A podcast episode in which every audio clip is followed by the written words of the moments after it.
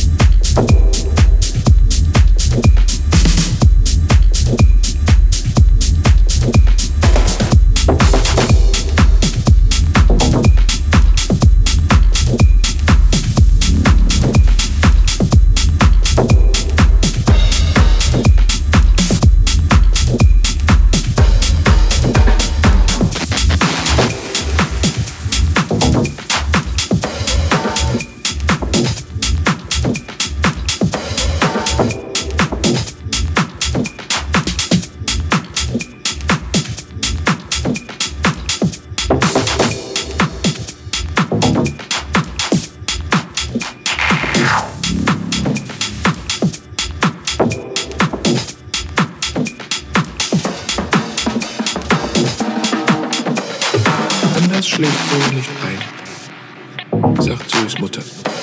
Deck dich zu. Zoe kuschelt sich unter die Bettdecke, sagt Zoes Mutter. So wie jedes Mal. Blickt auf ihre Hände hinunter. Schließlich antwortet sie. Geister wollen niemandem wehtun. Fragt Zoe, blickt ihrer Mutter in die Augen auf. Nur wenige Augenblicke später ist so, wie es ist.